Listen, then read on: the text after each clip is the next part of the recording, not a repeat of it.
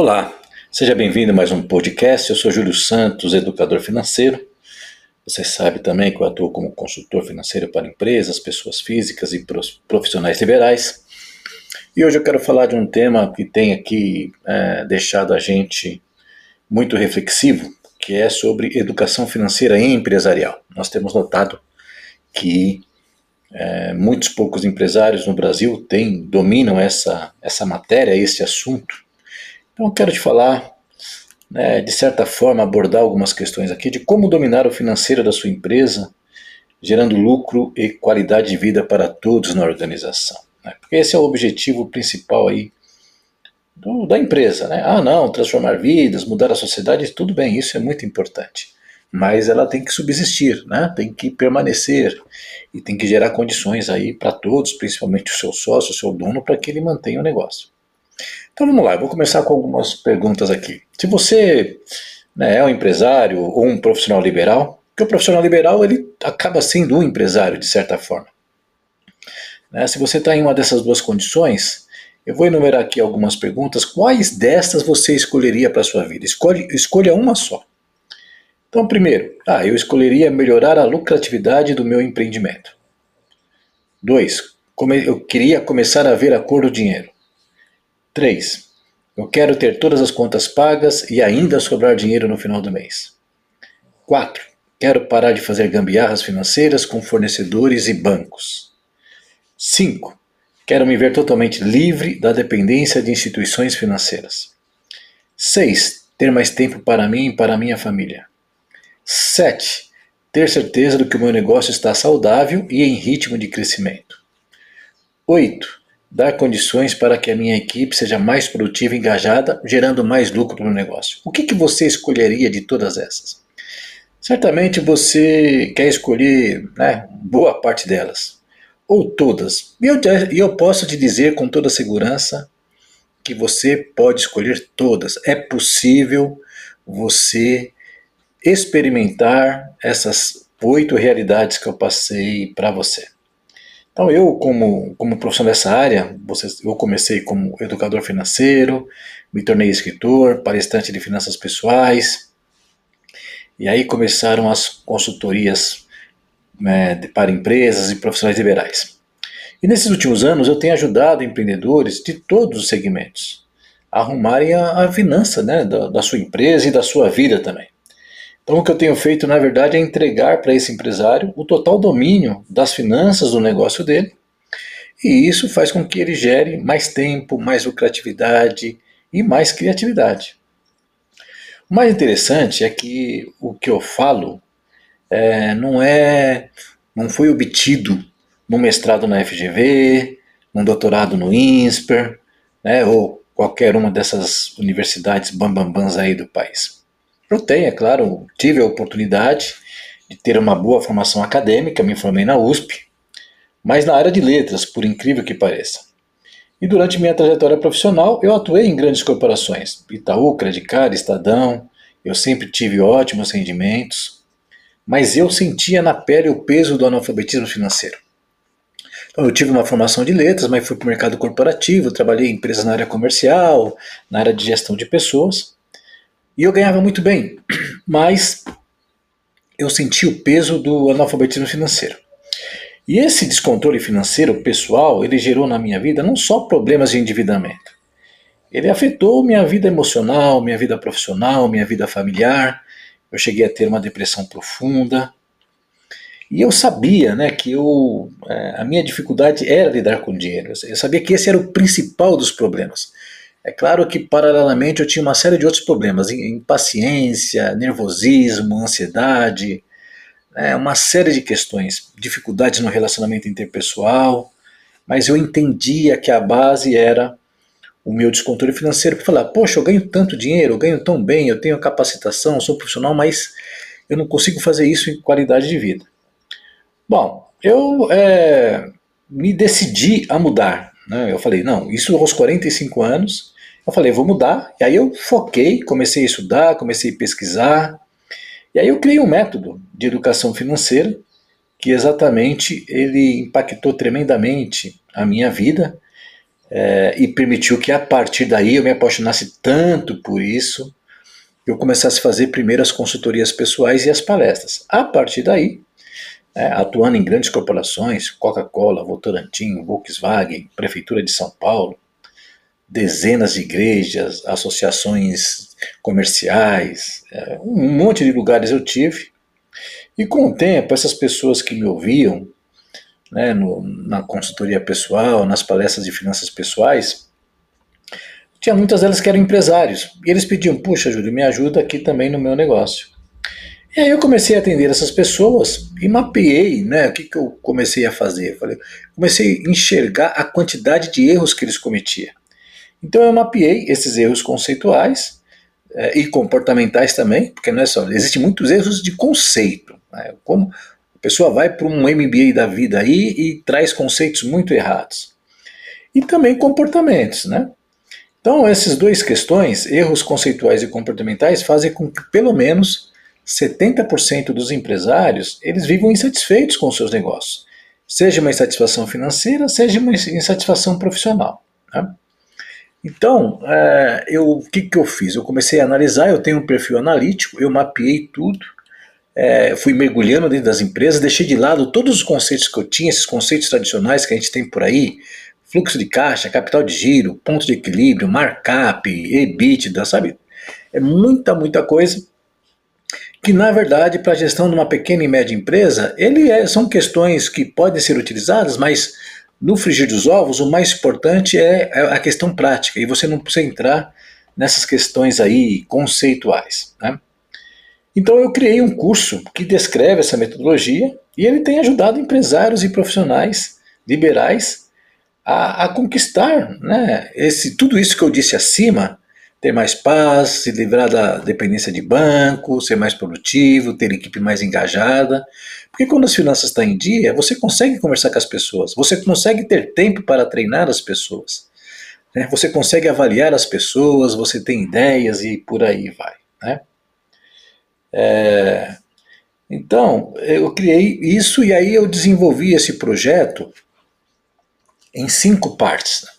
Na primeira parte, eu falo exatamente de como eu cheguei, toda a minha trajetória e como eu fui chegando a, a essa metodologia.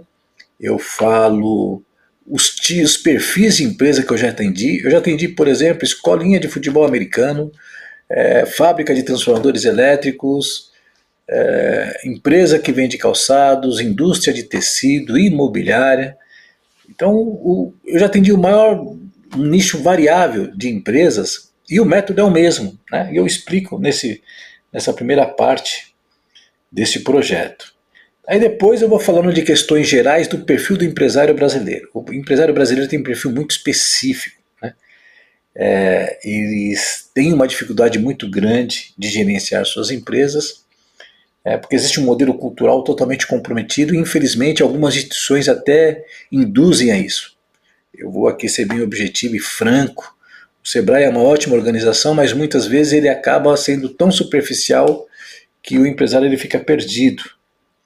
Né? Eu falo também dos ladrões da lucratividade. Existem mais de 20 ladrões de lucratividade que o empresário não olha. Né? E aí ele se perde. Se ele corrigisse, eu ontem mesmo estava falando com o empresário, ele repetiu né, um, um dos ladrão, ladrões mais clássicos.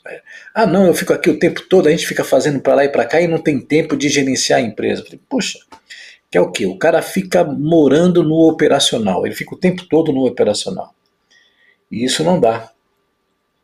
Depois eu falo de aspectos conceituais de uma nova educação financeira empresarial, né? novos modelos, então você não precisa ficar preso né? ao DRE, ao capital de giro, ao fluxo de caixa e assim por diante. São questões muito teóricas e você sabe que muitos empresários brasileiros ele não teve formação acadêmica, ele começou ali por uma oportunidade, por uma necessidade. Então você come, ah, vamos botar aqui é, o fluxo de caixa, o capital de giro, a fórmula do, da precificação. O empresário, o que, que eu noto com essas experiências de 10 anos? Ele é muito prático, muito pragmático, ele quer, ele é rápido no pensamento, né? E aí eu falo desses novos conceitos de maneira simples. Acho que o grande vantagem de ter me formado em linguística, na área de letras, na área de comunicação, é que eu consigo transformar conceitos é, que seriam mais complexos em coisas simples. Né? E aí tem uma parte que eu falo que eu gosto muito, que é de relacionamento com instituições financeiras, que é um, um outro setor que abala a vida financeira da empresa, que corrói a lucratividade da empresa. E eu não estou falando da empresa que esteja endividada. Tem empresa que está tudo pago e assim por diante, mas o banco leva muito dinheiro da instituição. Né? Então eles literalmente deitam e enrolam na vida financeira da empresa exatamente porque há muita desinformação. E aí o empresário entra aí no, no engodo dos gerentes. Bom, eu diria que só esse, esse módulo que eu trabalho, ele vale por toda uma formação. Né? E no fim eu falo sobre gestão financeira empresarial estratégica. Então você não precisa gerenciar tecnicamente a sua empresa. Você tem que gerenciar estrategicamente. Aí eu mostro como isso acontece, né? É legal que que, que eu aprendi nesses anos. É, esse método, ele, com essa simplificação, em quatro semanas você já começa a, a ver resultado. Eu fui numa empresa recentemente, de, é, após 22 dias de consultoria, foram quatro reuniões, né, nesses 22 dias, ele falou, Júlio, acabou, entendi, tchau e benção, deixa que a gente prossegue aqui. Porque é muito simples, né? Então o empresário ele começa a ter tempo para a família e consegue ver que o seu negócio realmente está saindo ali, né, de, debaixo do, da água, né? Sabe quando a pessoa está se afogando e está ali desesperada? A gente fica muito feliz em fazer isso, né? É, e aí, o que, que eu falo também, né? Eu falo que é, o nosso trabalho ele, ele é muito mais do que um MBA nessas FGV da vida, em que sentido? Não estou desprezando FGV da vida, INSPER da vida, Fundação Dom Cabral, nada disso.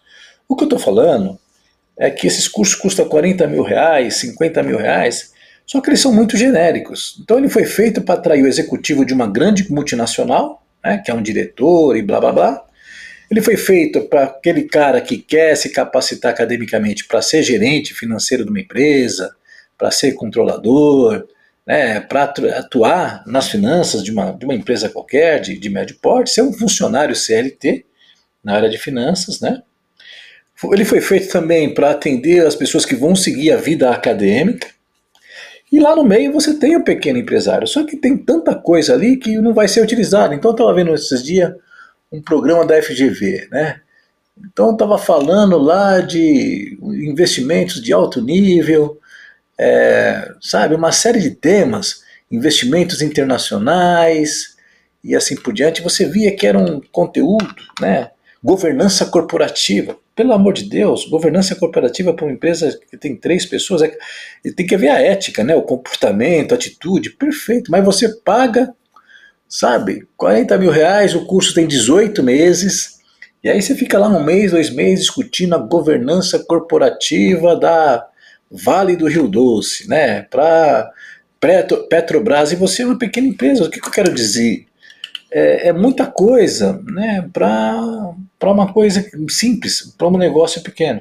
Então é nesse sentido que eu estou dizendo que a maioria desses cursos não entregam é, o que é necessário especificamente para o desenvolvimento do micro, pequeno e médio empresário. Tá bom? Ou entrega tanta coisa que depois ele não sabe o que selecionar.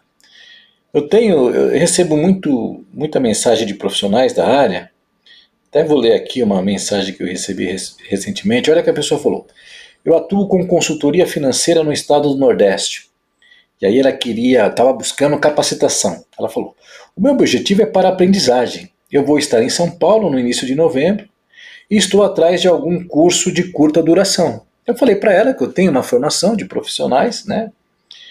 Ela falou: Não, mas antes disso, pela sua experiência, você me indicaria algum curso de curta duração, tipo MBA na Sampo, na FGV? Então aqui você nota que é, as pessoas elas querem colecionar diplomas né, dessas grandes corporações. Pô, ela já tem uma capacitação, né? mas tudo bem, olha o que ela fala. Meu objetivo é reciclagem. Olha o que ela diz, já tenho graduação e mestrado em administração. Eu vou repetir, ela já tem graduação e mestrado em administração mas sinto necessidade de mais conhecimentos. Não sei se poderia indicar, mas então, ok, o conhecimento ele nunca se esgota. Mas o que eu quero chegar, aonde eu quero chegar, é que depois ela fala assim: a questão é que eu sou credenciado ao Sebrae e eu me acomodei em esperar demandas, entende? Então, pequenas empresas, eu sinto necessidade de agregar, de, de crescer, de realmente empreender. Então, veja só, ela é basicamente uma funcionária do Sebrae. E aí ela diz: para isso eu sinto necessidade de mais conhecimento. Geralmente, o meu trabalho no Sebrae são trabalhos mais simplistas. Formação de preço, às vezes custos, mas mais implantação de controles financeiros. Talvez por isso procuro mais conhecimento. Então veja só, então, é, é esse profissional que as pessoas buscam, um profissional do Sebrae. E ela está falando aqui que ela implanta controles, mas ela tá, não dá resultado efetivo. Né? Então ela sente uma carência. Mas não obstante ela ser do Sebrae, ter todos os cursos, ela tem um mestrado em administração. Né? Então, é, porque ela tem, ela tem muito conhecimento, mas na prática ele não se realiza. Né? Então, é, eu tenho só outro para concluir aqui essa questão. Outro ele fala assim: ó, eu sou gerente de um grande banco, já a, trabalhei em um outro grande banco, trabalho agora com gerenciamento para empresas.